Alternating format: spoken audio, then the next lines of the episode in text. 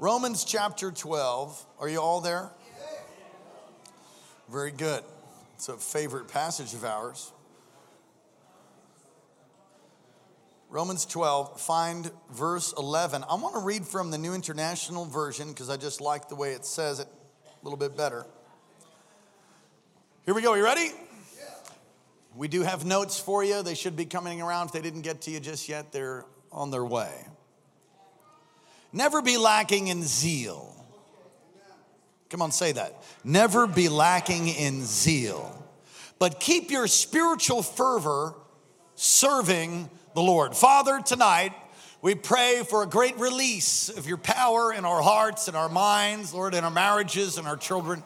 Come and do what you love to do. Set our hearts on fire, I pray. Holy Spirit, come. Come on, ask the Holy Spirit to speak to you. Speak to us. Change us, Lord. Not, not just a lecture, not just intellect and learning, not just learning, but, but literally a, down, a download, a deposit of your power, your fire, your zeal. In Jesus' name, amen. You may be seated. I have seen some crazy stuff at sporting events. Is there anybody else that's seen some crazy things at sporting events? People painting their faces half one color, half another, running around, jumping around in their BVDs in the middle of dead of winter out in, in Wisconsin wearing a cheese hat. Come on. Anybody seen some crazy stuff for athletics? Some call it, Z- they're, boy, they're a zealous supporter of the football team, of the soccer team. Rugby has some of the most zealous people that follow rugby. Football, which we, there's American football, then there's football for the rest of the world, which is soccer to us. That sport has, I mean, it has like gang followings.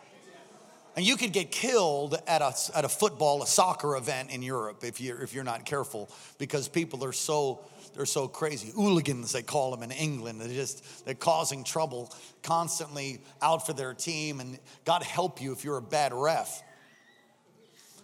The question is this tonight. I want to talk to you about zeal. I want to talk to you about holy zeal because there's all kinds of zeal. Holy zeal.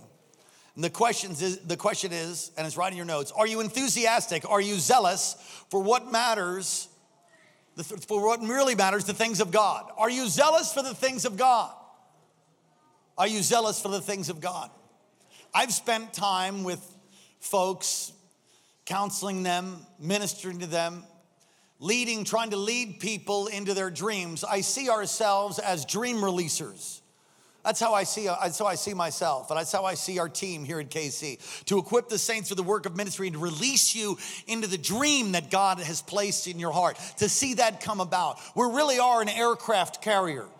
And it is our sincere hope and prayer that God would use you powerfully in this end time harvest. He would use your gifts, your talent, He'd use your treasure, He'd use everything that you have so that when you stand before Him on the day of judgment, you hear, Well done, good and faithful servant. So we're constantly challenging you, constantly encouraging you. And I've sat before people who say they want to be in ministry or say they want to do something for the Lord, but just, you just don't feel it. Does anybody know what I'm talking about?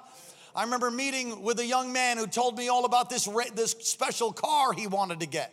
His eyes were popping out of his head. He was on the edge of his seat telling me about the wheels and about the motor and about the turbocharging and about this special, you know, suspension that it had and on and on and on. It was amazing the passion that the young man had for the car. Then we got to talking about ministry and I felt a cloud of depression come over us. Listen, if there's a cloud of depression that comes over you when you think about doing ministry or doing something for the Lord, something's wrong. Our hearts should beat with zeal and passion, but that's not always the case. The enemy comes to steal your zeal. Zeal for God is marked many in Scripture. The zeal for the Lord marked many, many in Scripture. I think about, and it's right in your notes, one of my favorite verses on zeal for God's honor. Numbers 25, verse 10 through 11. They're on their way to the promised land and they're trying to make a shortcut through the land. And this particular king is overwhelmed by millions of Israelites encamped on his land. So he hires a false prophet to curse them. He hires him, and the, the he gets up there to curse him. Balaam is his name. He gets up to curse Israel, and God spins his words and turns it into a blessing. And he does that three different times. Yet Balaam's error is talked about in the book of, in the book of Revelation. You'll find that the, the error of Balaam He's a, considered a wicked man, and the reason he was considered is not because he took pay to bring forth a curse that God turned his word into a blessing. In fact, I love it. It says you can't, you can't, you can't curse what God has blessed. And, and there is no divination in Israel. It's in the book of Numbers. And they'll rise like a lioness and de- devour the blood of its victims. is one of my favorite verses of scripture. I mean, it just talks about the passion, the zeal, the power, the, the unction that's on Israel, and they're not cursed, they're blessed. You never need to worry about witchcraft as long as you're living right. And that's why, that's why Balaam was so wicked, because what he did was he taught Balak, the king, how to mess up Israel. He said, Listen, God will mess them up himself if you just get them over into sin. Just send some harlots down there, just send some prostitutes I remember my son, when he was about seven, asked me, Dad, what's a prostitute? And I thought, uh, um, how do you know you got to get creative? I'm like, and Lord help me. It's like, son, a, prostitute is someone who gets paid to get kiss, to get to give kisses. That's what the she says. Oh, that's weird. I go, that's right. Okay, praise God. Let's move on. That's family friendly, isn't it? Pretty much. Okay, good. Praise God. Let me say thank you, Jesus. That was really weak. Somebody say, Thank you, Jesus. So they send these, they send these women down to pervert Israel. And what ends up happening is Israel gets over into sin. It's family night. Can you picture, you know what that is? Sin. Okay, so they get over into sin, and a curse comes on the land, and they, they begin to be cursed and wiped out by the, the Lord because they're in sin. And there's this one guy, he's a, he's a part of the youth group. Do I have any youth up in here? Oh, I would to God that God would raise up a Phineas among us, that God would raise up Phineas and Phineas Etz. There's this, there's this guy, his name's Phineas. And he's like, oh no, you're not gonna mess up Israel anymore. And, and what he does is he takes a javelin and he skewers these two that are sinning. And it says that he was so zealous for the, for the Lord's honor that God stopped the plague. Wow, zeal, zeal. There was a fire, there was a passion, there was a stirring in him that said, Oh, no, no, no, no, you're not doing that. We're not doing this anymore. We're ending the curse. And his act of zeal ended the curse. There's others like Elijah he faced the backslidden uh, Ahab, the king Ahab, and, and Jezebel. He faced them and he was zealous for the Lord and so zealous that he was used by God to burn up all the prophets of Baal. He burned himself out. I think he needed the vacation or needed the rest. He ran when he was then uh, Ahab's wife Jezebel came and said, May the gods kill me if I don't do to you and worse if the end of the day doesn't come and I've strung you up, basically. And he, it's crazy that he wipes out all the false prophets, but then she, he runs from some girl. And he runs away, and the angel of the Lord touches him and helps him. And the word of the Lord comes to him and gives him direction. And he, he, he finds out he's not alone. He finds out he's not alone. David, I think about David. He was zealous for the Lord and zealous to worship God. And, and then, of course, Jesus, writing your notes, D. Jesus expressed great zeal for the purity of the temple. His disciples, in, in John 2, he cleanses the temple, and his disciples remembered that it was written of him, written of the Messiah out of Psalm 69, that the zeal of the house of the Lord has eaten him up. What a beautiful picture. Psalm 119, 139, and so many places there is this word zeal. In fact, I want to let me bring your attention to, uh, to a little study here. Listen to this. Isaiah 9 and verse 7 of the increase of his government and of the peace there will be no end. And on the throne of David and over his kingdom to establish it and uphold it with justice and with righteousness from this time forth and forevermore. The zeal of the Lord of hosts will do this. It says in Isaiah chapter 26 and verse 11, Oh Lord, your hand lifted up. Do they not see it? Let them see your zeal for your people. I mean, over and over, Isaiah chapter 59, verse 17. This is just Isaiah. There's many, many scriptures where there's this word zeal, that the zeal of the house of the Lord, that the zeal of the Lord will perform it. There's a fire, there's a zeal, there's a holy passion, a holy fervor that God wants to put on you to bring you into the next season. And I will tell you that if you don't get that holy zeal, you don't get that holy fervor, you might not cross over into the destiny that you have. You've got to cultivate zeal. And if you've lost it, I challenge you, I charge you, get it back tonight, get back on fire tonight.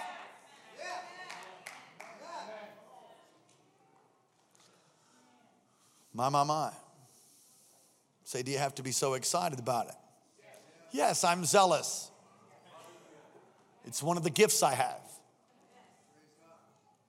a gift of zeal. Never be lacking in zeal. Say it. Never be lacking in zeal. The word is translated, let me spell it for you P S O U D E. The same word in the King James is called business, King James Version. It's the same word that's translated in verse 8 of Romans 12, translated diligence. Translated diligence. Keep your spiritual, oh, pardon me, the word translated lacking. Can you put the King James Version of Romans uh, 12 11, please. Never be lacking in spiritual fervor, but keep your spiritual fervor. The NIV says never lacking your spiritual fervor. The word is don't be lazy. The word is don't be slothful. Has anybody ever seen a sloth? I was in high school in biology class when I first saw a sloth. We had one actually at the school. I, we all thought it was dead. I mean, it didn't even look like it was breathing. And when the thing went to move, it was like, it was moving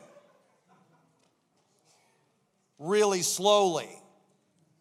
It hardly moved at all. I really wasn't sure if it was breathing.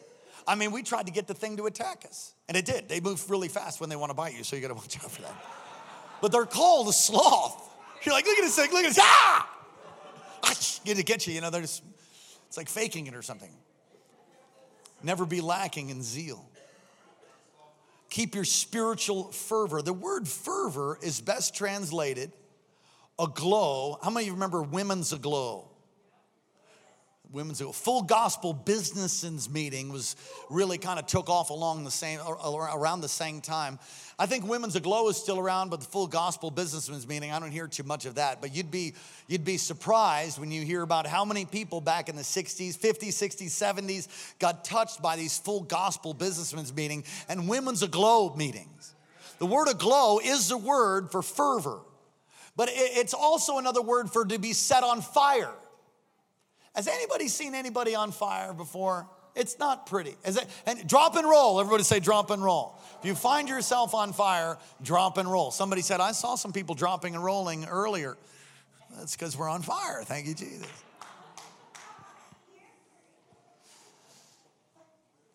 The actual way it reads in the Greek, it reads burning.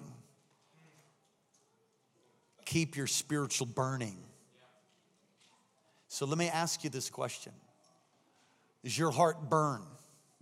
Do you have a burning heart for God? Would you describe your heart for Him? I mean, just ask yourself this question Would you describe your heart for Him as a heart that burns? Uh, maybe not so much. Or maybe. You know, this morning we sang a song in the choir, unbeknownst to Brother Toby and Sister D and and uh, Pastor Alex and the team, unbeknownst to them, that song, I have run more laps around the church singing that song. I think it came out in the early 90s. It was Ron Kenoly, was the one that sang it. And uh, I, I have lost my mind.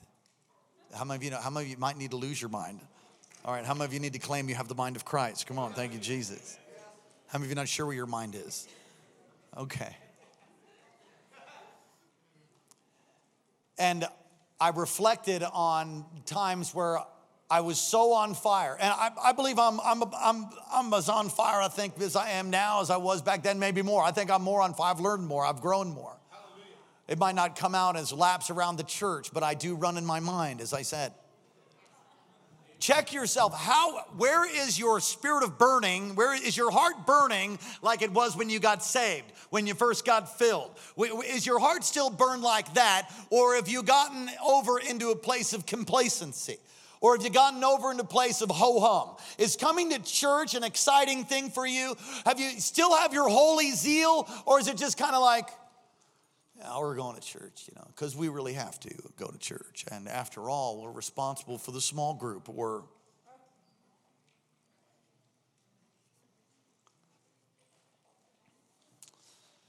You'll see C, serving the Lord. Keep your burning and serving the Lord. I believe that God's speaking to us very simply tonight that we need to break off some things. I said we need to break off some things. He said, Well, I don't need to break off anything. Well, glory to God. Then you just pray in the spirit and believe that other people will get broken free. Here's, here's what you want to do you want to eat the meat and spit out the bones all right? So that means when I say something and, and it's sort of fiery and you're not convicted, well, then just praise and pray and believe that other people getting touched. But if you're getting convicted, then chew it, eat it, swallow it, and change. The meat of the word is what changes you, goes into you, allow it to change you. Come and embrace that thing. So we have enemies of zeal. One of the enemies is complacency. One of the enemies is just complacency. They're just like, well, oh, well, you know, whatever will be, will be, I guess. You just kind of fold your hands. I had a great battle earlier in the week, just a week ago actually, where the enemy really tried to attack me and get me over into place of overwhelm. Am I the only one that's ever been overwhelmed? I think not. And when the overwhelm comes, I'll tell you when overwhelm comes and hits me. Overwhelm comes and gets me when I'm not prayed up, when I've not spent time with Him, when I've not gotten a fresh touch from God, then my zeal can diminish and my fire can begin to dwindle. But when I spend time with Him, when I touch the hem of His garment, when He speaks to me and encourages me, encourages me and sings over me songs of deliverance, then something begins to stir. A fire begins to stir, begins to kindle, and complacency falls away. The enemy wants wants to get you complacent. The enemy wants to get you over into a place where, well, I guess it'll never change. What? Are you kidding me? All things are subject to change. These things are temporal. Don't be moved by the temporal things. Temporal means subject to change. We walk by faith, not by sight. Complacency needs to be broken off. If you've gotten yourself over into, well, you just fold your hands and hope it all turns out, you need to get some holy zeal. The second thing I see that needs to be broken off is fear. Many people are crippled by fear, crippled by fear that it overwhelms them. And honestly, I had fear attack me earlier in the week, you know, last week. This is the first day of the week. Now it's a new week. Somebody say, Praise the Lord. Last Monday, Tuesday, just really was battling some stuff. And by the time I, I, mean, I got through Wednesday, we had pretty good Holy Ghost time on Wednesday night. You don't want to miss Wednesday night. By the time I got to Thursday, I don't know what it is. If you're anything like me, it's just kind of like sometimes I just let the enemy push me around a little bit. And then it gets to a place where I finally am quickened. How many of you know what that means? I'm quickened by the Spirit to realize, huh, I'm in a, I'm in a war. Hmm, the enemies put some fear on me. Huh, this is complacency. And I thank God for a praying wife. I thank God for a praying church. I thank God for a praying staff. I thank God for a tremendous vision. And I'm so thankful for your prayers over me, my wife, my staff, because it makes a difference. And I just believe that in that moment of complacency and even sensing some fear, a little bit of lack of faith, going, man, what? Oh, God. Oh, God, how, how are you going to do this, Lord? How, how's this all gonna happen, Jesus? How, I, I, mean, it's just some things were yelling at me impossibility. It's impossible. It's impo- How many of you know that nothing's impossible? And I sat there on Thursday and I just said, no, no, no, no, no, no. And I, something started stirring in me. And I put on my headphones, began to worship I began to sing in tongues. I began to pray. I began to get my soul touched in such a way where complacency began to break off. It was, it was really, it was amazing. I, I took a half a day off to insulate the bottom of my basement. I was owed a day off from the holiday of the Monday before where we worked diligently at a prophetic conference. And so I took that half day. I'm underneath my basement. I mean, I'm in, the, I'm in a, I'm, I'm in a, what are they called? Crawl space, I got it. I'm in a crawl space. I've got my headphones on. I'm insulating, which is one of the things I hate most on the planet. And I just don't like it. It get, it's itchy. I've got my insulation clothes on. Anybody know what I'm talking about? Okay, I'm insulating. I'm in the corner of my house. And I, you know, they're doing homeschool upstairs and all that. And I am hunched over. My back hurts. I'm feeling kind of semi overwhelmed, but I feel this fire. And I just start, I just start praying. And I took a couple, a couple swings by myself in the basement. I said, oh no.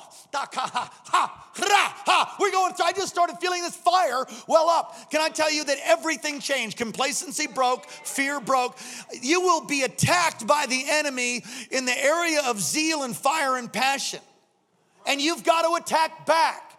Don't just expect his sovereignty to set you free. I'm so thankful for his sovereignty that when we're weak, we don't even know we're getting barraged and attacked, and then he comes and all of a sudden you come out. Thank God for that. But as you mature, you're gonna learn that you can break out of the bondage, you can break out of your fear, and you've gotta do it really through an act of spiritual violence. So we have to break off compromise. We got to break off, uh, pardon me, got to break off complacency, break off fear, break off compromise. If you're in compromise, then your zeal will be dampened, to say the least if you're in sin, if you if you've done things that are wrong, if your if your conscience is convicting you, conviction and condemnation are two different things. Conviction is you know it's wrong, you know you need to change it. And there's a there's a wooing of the love of the Lord to repent of that thing and change your life. That's conviction. Condemnation is, is the enemy just points his finger and says, Oh, you are bad. You're so bad. You bad Christian. I can't believe you did that. Did you do that again? You actually did that again. What kind of, oh, you call yourself a believer? Oh, you're power of the Holy Spirit. Sure. Tithing again, uh huh, sure. Constantly barraging you, beating you up, getting, getting you over into place where you're just overwhelmed by the, by the face punches of the enemy. Now, conviction is when he touches your heart and you realize you've done something wrong and you need to get right. But if you don't get right, then you're, you're, you're in a place of compromise and that will steal your zeal. Sin will put a damper on your fire like nothing else can. Sin will put a rock in your well and stop you up. Laziness, number four, laziness. Laziness. We get up for morning prayer, maybe not as early as some, maybe earlier than others, but the truth is, morning is usually not my favorite time of the, of the day, except I really look forward to my first cup of coffee. And we were in a staff meeting when I was back uh, with Dr. Morocco and our, the KC Worldwide gathered there, many of the pastors from around the world. And he was talking about how when he's lying in bed and the alarm goes off at 4:30 in the morning to get up to go to morning prayer, and he doesn't want to, and his body feels like it's dead, and he's lying there, and everything within him is just like, sleep, sleep, it's all right somebody else will lead. You can sleep. He says this to himself leaders lead. I want you to say that. Leaders lead. And he pops himself out of bed and he goes, I have my own, that, that has stuck with me, leaders lead. I've got my own techniques of getting my carcass out of bed. I don't know what yours is, but if you don't develop techniques to overcome laziness, you will lose your spiritual fervor. You will lose your fire. You've got to cultivate a discipline. And I do believe that I do believe that Christianity is to be passion driven, not so much discipline driven. But thank God for the disciplines because the disciplines can help bridge you to the place to get you your passion back. Do you understand? Don't ever quit reading the word. Read the word every day. You say, I don't know where to start. Read a, read a proverb a day. Start somewhere, read the New Testament, then read it again. There's all kinds of apps on your phone. Read the word, challenge yourself to read it. I'll tell you what, you know how much fire you have when you get out of the river. This place, there's a river. It kind of can bring you through some things just because you're a part of it, you're in it, and it can kind of carry you. Even though you might not have the greatest prayer life or the greatest time of memorization of scripture, the greatest time of, of serving, you know, you're just sort of carried along. And then when you take a trip for two weeks or a week away to go see family, then you know what you got.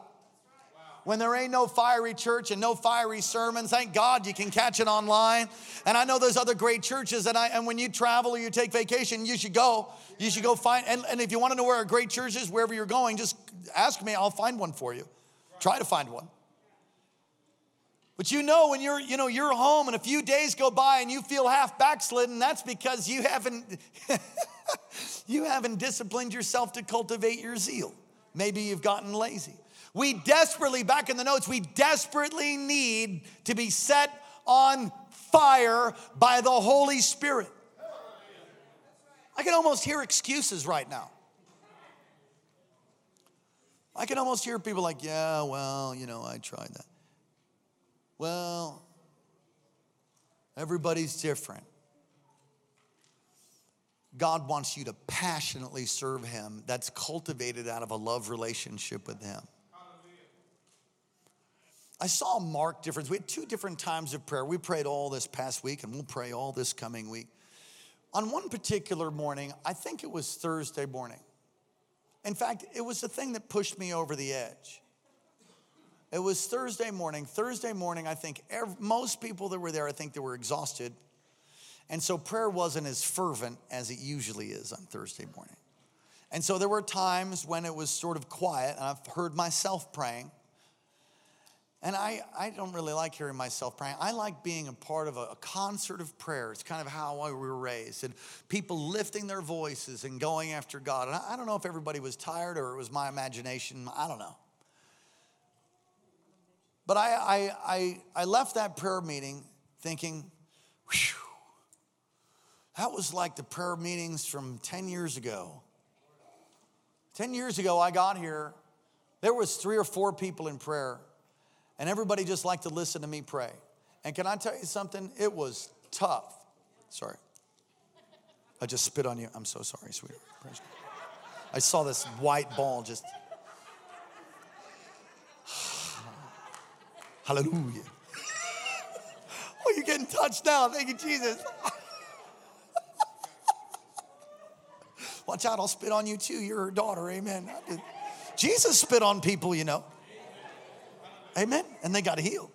Then we're going to have a spitting. Then we have a spitting revival. Spit revival.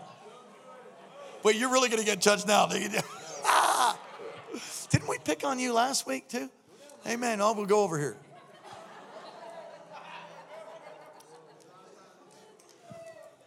And I'm certainly not saying that to say anything bad about, about anybody or bring any condemnation. I just know this the Bible says in the book of James, a fervent prayer. There's that word fervor again. The fervent prayer of the righteous availeth much. Fervent. If you go to Acts chapter 2 and you look at Acts chapter 2, they're all gathered together in one accord. That word one, homo, thomadon, accord. It's, it's one and a fervent heat. It's a fiery oneness, a fiery united. In other words, they're not thinking about the hummus that they want to eat after the meeting. They're not thinking about lamb chops.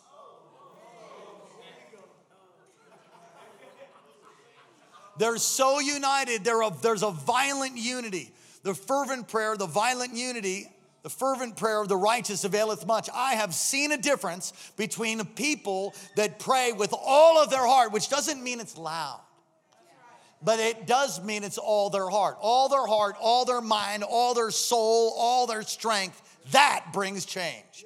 Half hearted, half stepping, compromising, that doesn't bring any change, releases no power, will not change the world. Keep your spiritual fervor. Don't be lacking in zeal, Paul said to the Romans. Get rid of complacency, get rid of fear, get rid of compromise, get rid of laziness. We desperately need to be set on fire by the Holy Spirit. Come on, someone say, Set me on fire. What do they say over that, that revivalist back in the, in the 1700s? This, they were gathering and they didn't have any microphones, they didn't have anything like that. They'd gather on the side of a hill and George Whitefield would preach until thousands of people get saved. And they're gathering outside this town, and this man is walking past another known atheist. And they're walking in the meeting, they're kind of walking to each other. And he said to the atheist, he said, Hey, why are you going? You're not a believer. He said, No, I'm not. But I just like to, I just like to watch him burn. I just like to watch him burn. There was something about his preaching that would gather people, touch people. Listen, if you don't have passion in your life, you've got to cultivate, you got to cultivate a holy zeal. And I think that comes by revelation from the word too. You come to understand who God is. Why do the angels cry out, Holy, holy, holy is the Lord? Why do they do that? Uh, you would think that it would just be boring for angels and seraphim and cherubim to be before the throne for eternity crying out the glory of God. You would think you would think that it would be you think that it would just be boring eventually, wouldn't it? No, God's power and God's beauty is so multi-dimensional, multifaceted like a diamond that you never actually end up seeing all the aspects of who he is. So when you dig into the word and you you mine out the truth of God's word and you get it deep down into the city of your soul, it will set you on fire. It will touch you in a way that nothing else can. And when you come out of your quiet time because you've disciplined yourself to study the word. And there's a lot of ways to do these. So I don't know how to study. There is all kinds of Bible studies that we offer here at the church. There's wonderful resources you can get online, but you want to make sure that you're not over into some heresy or some sloppy agape uh, neo Calvinist type teaching that's out there, because there is like a neo Calvinism. And it's a, this hyper grace movement that, that, listen, and here's how you test that. Any message on grace that doesn't move you to more holiness and righteousness in God is a message from the devil to move you over into compromise. So any message of grace that, that, that tries to settle you so that you can live more half-heartedly, more in the world and be okay, that's from the devil. That's how you know that. Now we don't earn it. We don't earn God's favor. We have it. But out of that, it should motivate us. Is this getting through to anybody? You got to be set on fire by the Holy Spirit. The entrance of His Word brings light. If you need more light in your life, get in the Word, memorize the Word, declare the Word, prophesy over yourself, proclaim the truth over yourself, write scriptures on the bottom of your script, the bottom of your shoes so the devil can read them. Channel your fire into service. I've said this before. I'm preparing a sermon, the Sermon on the Mount series. Not sure when the Lord will allow me to bring that out. But one of the best ways I know to partner with God's fire, with God's grace, y'all listening, is do the Sermon on the Mount. You say, what's the Sermon on the Mount? Matthew chapter 5, Matthew chapter 6, and Matthew chapter 7. I'd encourage you to memorize it and do it. Do the Sermon on the Mount every day. Try to cultivate these beatitudes, be their attitudes, their kingdom attitudes. The Sermon on the Mount are the bylaws of the kingdom, and if you learn to live by them, you'll begin to have a tenderized heart for the power of the Holy Spirit that'll touch your life and touch all around you. But if you live according to the prince of the world, then you're not going to have that. And you've got to you've got to allow for your ch- to fire to channel you into service service. Be zealous for spiritual gifts. Come on, someone be zealous for spiritual gifts. How many zealous for spiritual gifts? You, you want more of the gifts of the Spirit. Let me, let me just say, I, I taught this whole lesson to my staff on Friday morning, but I felt impressed to go through it again uh, with the whole congregation tonight. I'm challenging myself to go deeper in the gifts of the Spirit. See, even the mention of that, somebody think, well, what are you talking about? I thought that just the spirit, gifts of the spirit operate sovereignly as the spirit wills. Yeah, that, that, that's true, but the, the spirit is willing and the flesh is weak. And I've found that you can sharpen your gifts, you can sharpen the accuracy of the prophetic word. If you don't have gifts like that, you can earnestly covet, says 1 Corinthians chapter 12 and those final verses. Earnestly cut, turn there. Turn to 1 Corinthians 12. I'm almost done. Hang in there. Let me come over here again. 1 Corinthians 12. Thanks. Can I borrow that?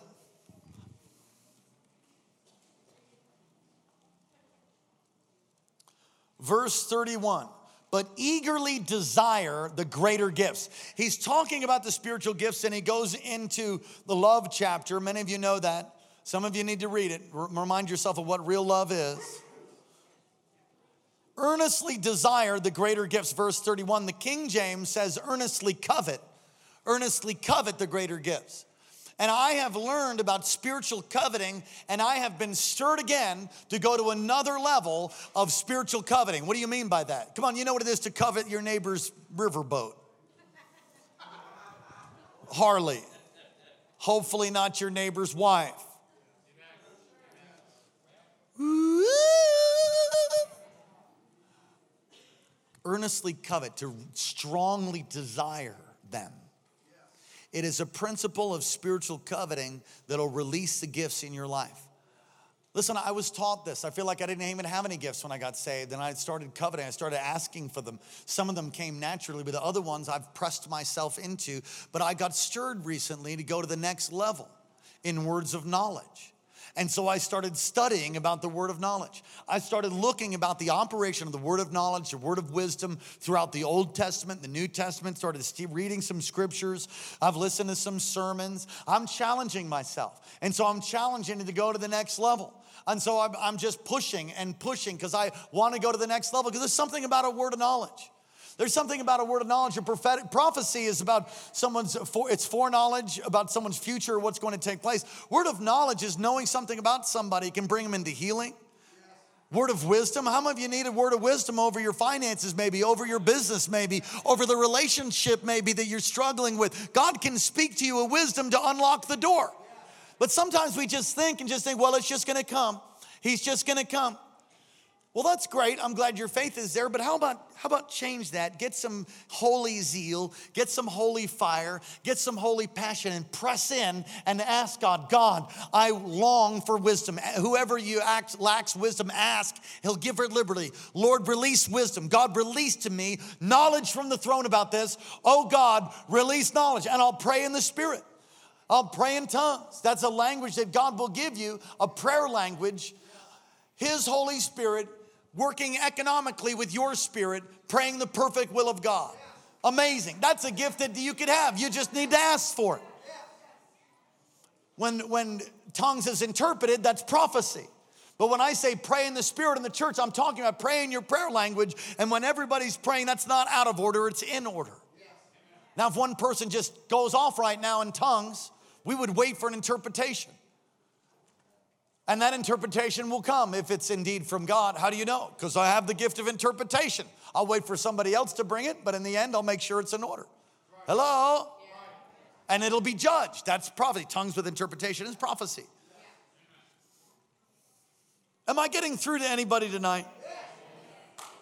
You can earnestly covet the spiritual gifts and you can position yourself to say, God, I really, really want this. Lord, you died on a cross and rose again from the grave. God, would you please release this gift to me? And then through zeal, through passion, through fire, really, and the gift of the Spirit operating, you can begin to see these gifts flow in your life. But if you don't have any zeal and you don't have any passion, it'll be pretty hard for you to move into the gifts of the Spirit. If you don't have boldness, very hard to flow in the Holy Ghost. Come on, someone say, right. You got to have boldness. What did, what did they pray for when they returned after the, the threatenings there in Acts chapter 4? They had a prayer meeting and they said, God, grant to us boldness. Give to us boldness. I think that could be, I'd need to go look at it, but we could say, grant to us zeal, grant to us boldness, grant to us fervor. That the same power you gave us that was upon us to, to do the word, you'd give us some more of that, that we would turn, turn the city upside down. I'm telling you, all we need is the fire of the Holy Ghost and the demonstration of his resurrection power in our lives with character and integrity and the word of God, and we will see our community change. You will see your life change, you'll see your family changed.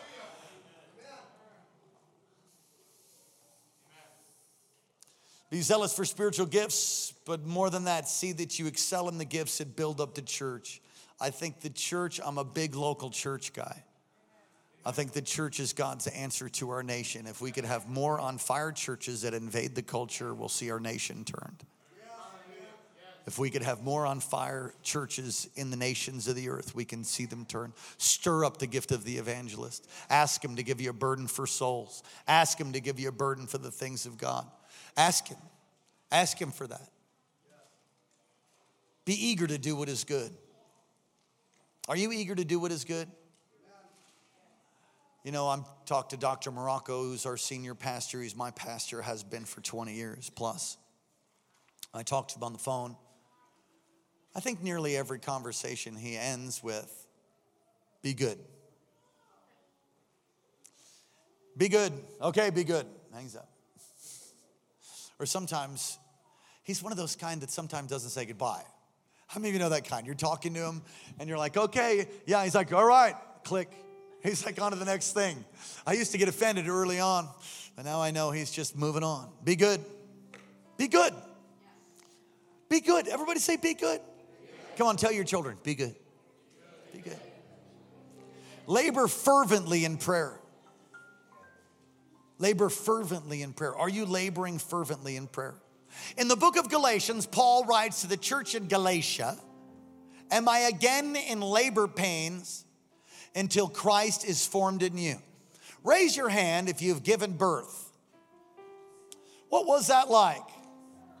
I don't answer all at once. That transition phase where you're just brutal, I'm, I'm to understand. I have no idea what it was like, but I'm told that if you take your upper lip, gentlemen, pull it back over your head, it'd be something like that. Don't do it. So the Apostle Paul uses that terminology to talk about his prayer life until Christ is formed in those he's writing to. Christ is formed in them. Am I again in labor pains? So let me just ask you are you in labor pains now that we know what that is? I mean, ladies, I mean, gentlemen, if you know seen a woman in labor, maybe your wife. You'll never touch me again. Until you hold that beautiful baby and you're like, oh, thank you, Jesus, right? You're right? Okay, that's what I'm told anyway, praise God. Labor pains. Am I again in labor pains till Christ is formed in you? Do you pray like that for your kids? I think I'm getting convicted. Am I the only one being convicted? Do you pray like that till Christ is formed in your children? Your number one disciples are your children. Do you pray like that till Christ is formed in them? Do, do, do you labor in prayer like that for those who you're discipling uh, or for your own maturity? Do you? Listen, truth is probably not. Okay, I'm convicted too. So the Apostle Paul, the changed the known world, wrote, wrote most of the New Testament. He says, I'm in labor pains. I believe that we've not seen many people brought into a, a, a, real strength and a maturity in the church because there hasn't been the kind of labor pains in prayer. You, you've got to give yourself to fervent prayer. I've had people say, Man, I've tried that. I don't think so. See, I,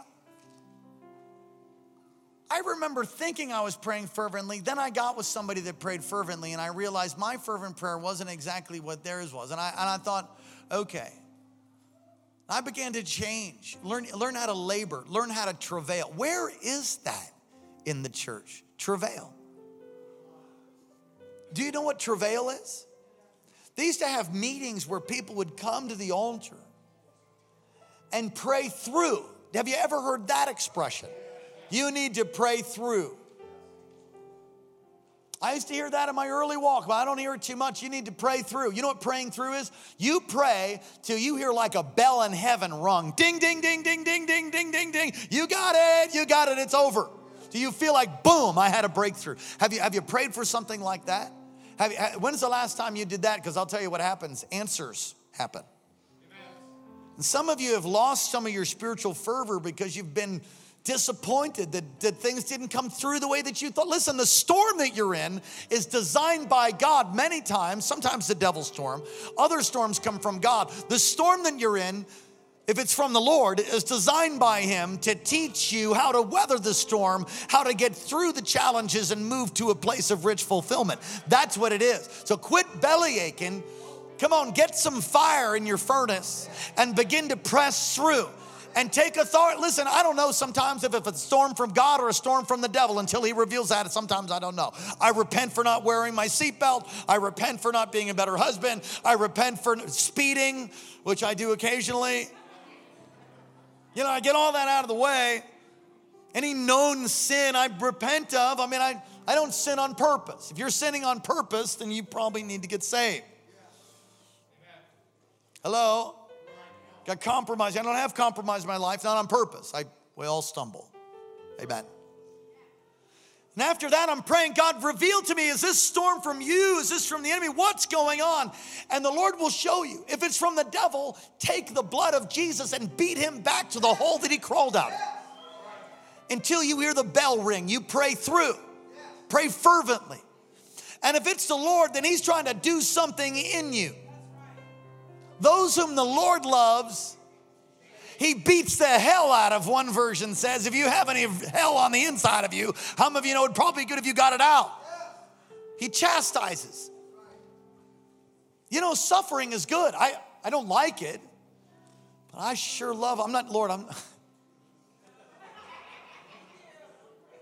I'll tell you what, it does something for you, pushes you real close to God if you let it. Either that or you turn heel and run and go back to the vomit that He brought you out of like a dog. I wouldn't suggest you do that. Run to the Lord. You're feeling pressure, you're feeling tension, you're feeling warfare. Pray through. Try that. Try getting on your knees until you, until you know you have an answer, until something changes in your life. Labor fervently in prayer. I'm almost done. Love one another with a pure heart fervently fervently. Loving fervently means getting up and doing something, doing acts of love when you least feel like it. It's easy to, to love on folks when, it's, when they're all sweet to you. It's easy when, you know, it's just everything's right, the atmosphere's right. It's just wonderful, right? You know when you can really love the Lord? When you don't feel like it and you're in a valley and you go and serve somebody and it's the last thing that you want to do. Oh, yeah. That's fervently loving. Being kind, being compassionate. Excel in the grace of giving, the Apostle Paul says. Excel in the grace of giving. It's a gift gift of giving. D, be enthusiastic about the things of God and what God's doing here at KC in our church, what God's doing in the ministry, what God's doing in your life. You know why? Enthusiasm and zeal is contagious. And there is a lack of passion out there there's a lack of passion. Lots of people have passion to do evil. I'm not talking about that. I'm talking about a holy zeal to see the things of God come to pass, which truly satisfy. At His right hand, there's pleasures forevermore. And your enthusiasm, your zeal will touch people all around you. It'll be infectious, it'll grow. Come on, ask God for holy zeal right now. Come on, ask Him for holy zeal. Ask Him for enthusiasm in what you're doing. Ask Him to get your passion back. Don't let your personality limit what God can do through you. We all have different personalities. I'm not talking about that. My zeal and my passions expressed differently than maybe yours, but it's undeniable. You see someone's passion, you can see it. You can see someone's zeal. It's undeniable, and it'll be expressed in your own personality, in your own way. But don't let your personality limit you. Well, we just come from a quiet family, so we're not. And again, I'm not talking about being loud, I'm talking about fire. I'm talking about zeal, passion that comes from the Holy Spirit. You got to cultivate it. Stand up on your feet all across this place. Lift your hands to heaven. Holy Spirit, come. Come on, just call on His name. Just a few moments longer. Service is over. Set us on fire, Lord.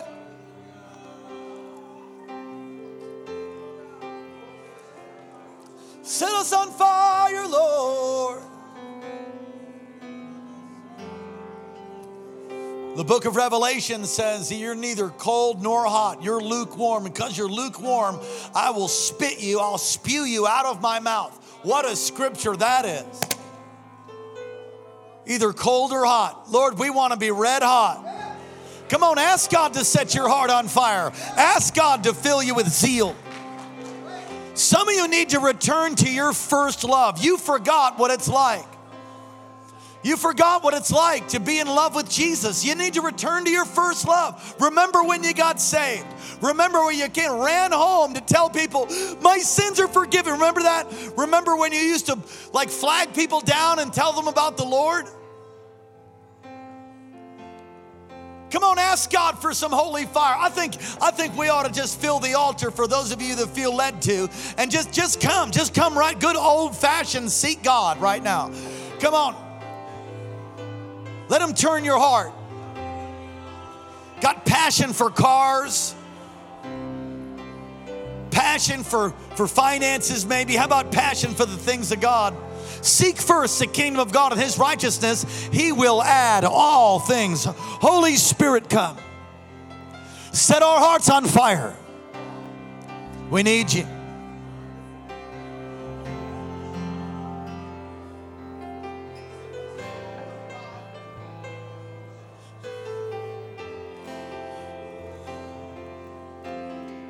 I want to tell a story, and I'm not sure why I want to tell it, but I'm going to do it early on in my salvation, I had, I mean, I had nothing. I had no physical things. I had no car. I had no bike. I walked.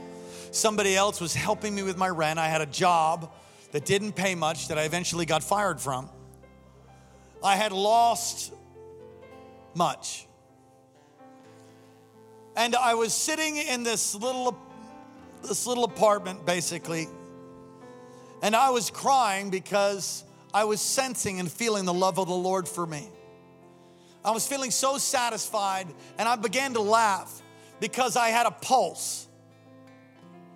I won't ask you to raise your hand if you know what I'm talking about. I had a pulse, and I realized, man, I'm alive.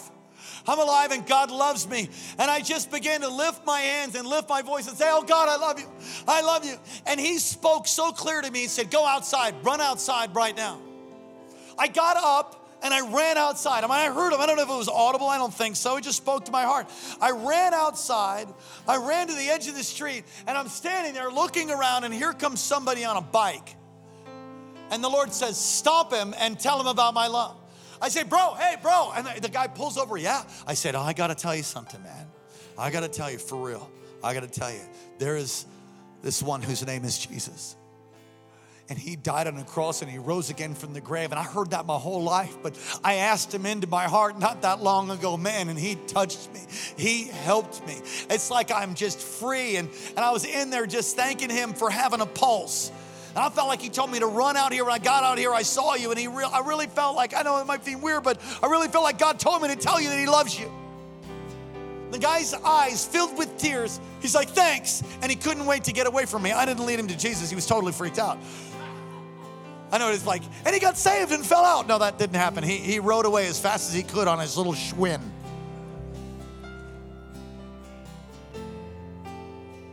When's the last time a passionate love for God moved you to do something like that?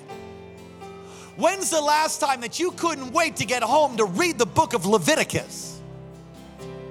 Man, if you can't wait to get home to read the book of Leviticus because that's where you are in your one year Bible reading plan, you on fire.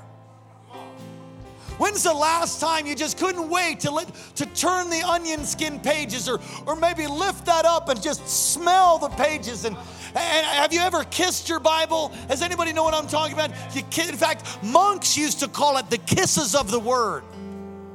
They live this solitary lifestyle. They would call it the kisses of the word, that God would so touch them as they studied the word.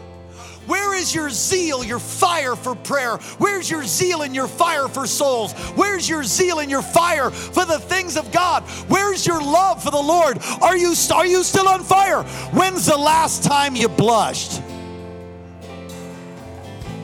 When is the last time that you blushed?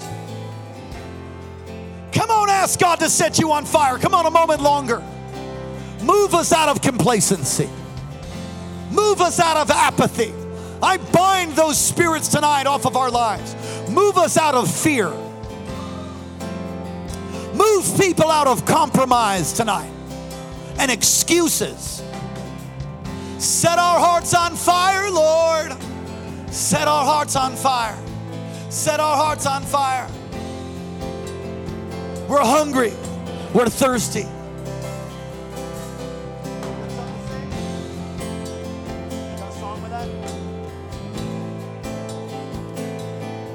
Jesus. Jesus. Remove that which hinders, that which binds. Break off the spirit of the age.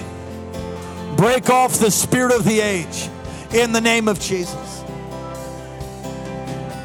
Set our hearts on fire that we may be a people of holy zeal.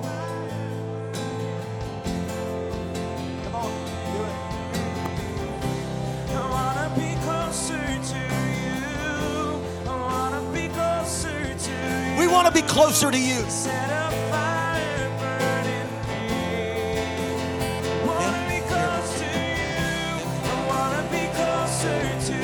I want to be closer. I want to be closer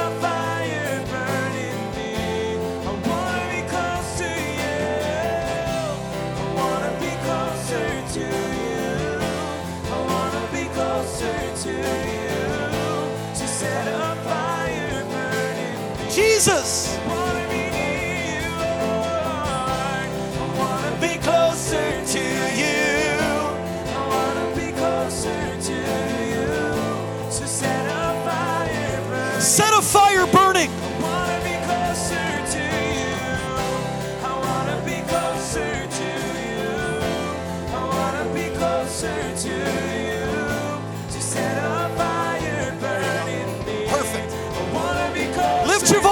Sing out. I want to be closer to you. I want to be closer to you. To set a fire burning me. I want to be closer to you. As it says in Isaiah,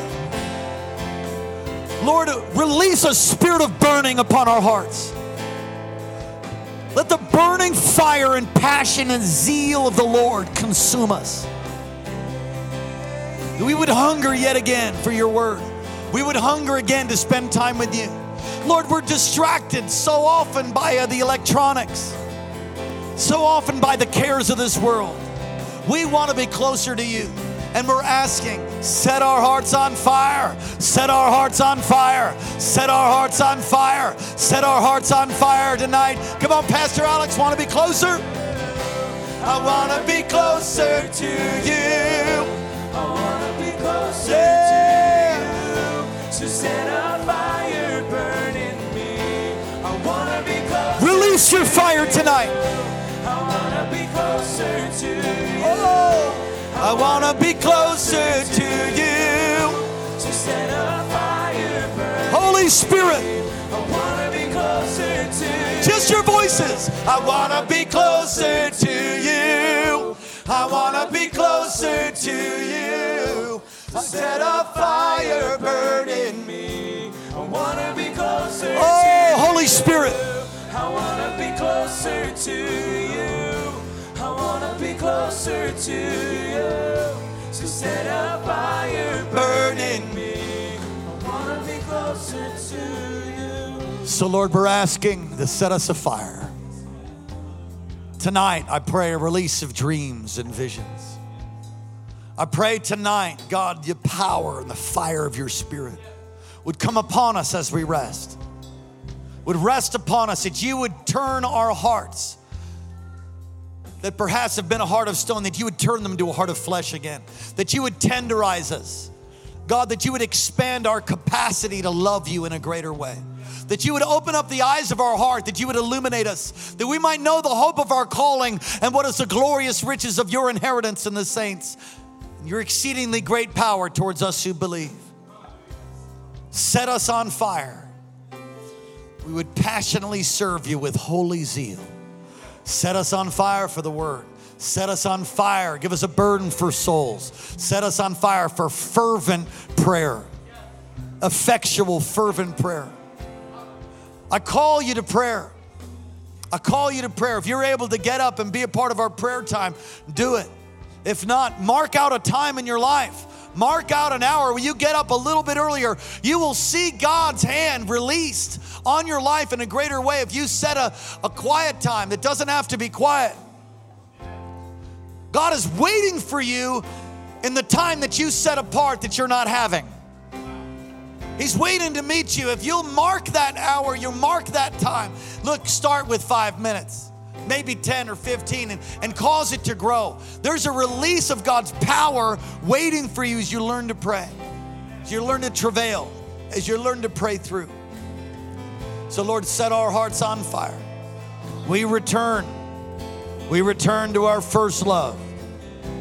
I want to be closer to closer to you. So set a fire Burning. me. I wanna be closer to you. I want to be closer to you. I wanna be closer to you. So set a fire burning me. I wanna be closer to Everybody, lift your voice. I wanna be closer to you. I wanna closer to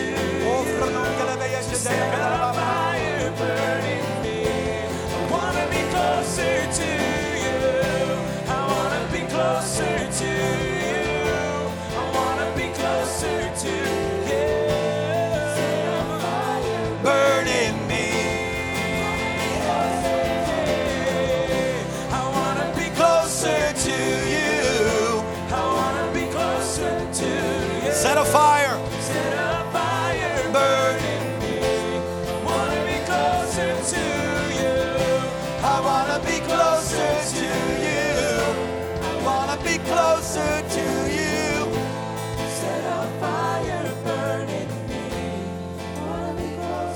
Never want to close this service without giving people an opportunity to repent.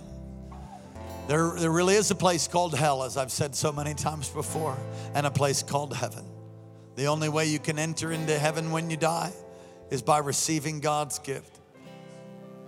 The free gift of eternal life is purchased for you and me through the death and resurrection of Jesus Christ. If you've never received him, or maybe you have and you compromised and you're, you're not living for him, and you know you need to give your life back to him, you know you need to get right with him. You want to give your heart to Jesus, or you want to give your heart to him uh, for the, a recommitment afresh. You want to give your heart back to him because you've been compromised. Want to give your heart to Jesus for the first time, or you want to recommit your life all across this place. Those online, every head bowed, intercessors praying. If that's you, Come on, don't play church on me. Don't do that. If that's you and you know it, you know you need to get right with Jesus. First time or recommitment, all across this place. On the count of three, slip your hand up. You say you want to be included in this prayer on the count of three. One, two, three. Slip your hand up high. God bless you. God bless you. God bless you. I see that hand, young man. Leave your hand high. God bless you, sweetheart. God bless you, sir. Thank you so much. God bless you. God bless you. Look at all these hands going up. God bless you. God bless you. God bless you. God bless you. You know what we're going to do? Here's what we're going to do. If you raised your hand, can we make just a bit of room right up here? If you raised your hand and you're serious, now, we never want to embarrass anybody here. We will never do that, certainly not on purpose. We want to protect people's dignity. We love you. But we have a theory, it's based on the scripture that Jesus said, If you acknowledge me before my Father in heaven, I will acknowledge you. But if you deny me, said Jesus, I will deny you. And so, in a moment, if you raised your hand or you didn't, you know you need to be included in the prayer. I'm going to invite you to meet me right here. And there's going to be some others that come with you. You're not going to be alone. I promise you that. And we're going to pray this prayer all together. And what you're doing is you're saying, Yep, I'm giving my life to Jesus. I'm getting right with God tonight. It's the greatest thing. Angels look in on the things of salvation. Do you know right now, scripturally, angels are looking in to see? Oh, yeah, come on. Come on. You can begin to come like a little child. Look at this. Look at it. They came all on their own, didn't even invite them yet. Somebody ought to say, Praise the Lord. Come on, come. If your hand went up, just come. Leaders, please respond now. Come on. Come on, come around these. Come on, come all the way up front. Come as close to my hand as you can. I want to be closer to you. I wanna be closer to you. Set a fire burning. I wanna be closer to you. I Want to be closer, I wanna be closer. to you. I wanna be closer. To you. Come on, come. There's room. Come all the way in. I wanna be closer Come here. to you. I wanna be closer to you. I wanna be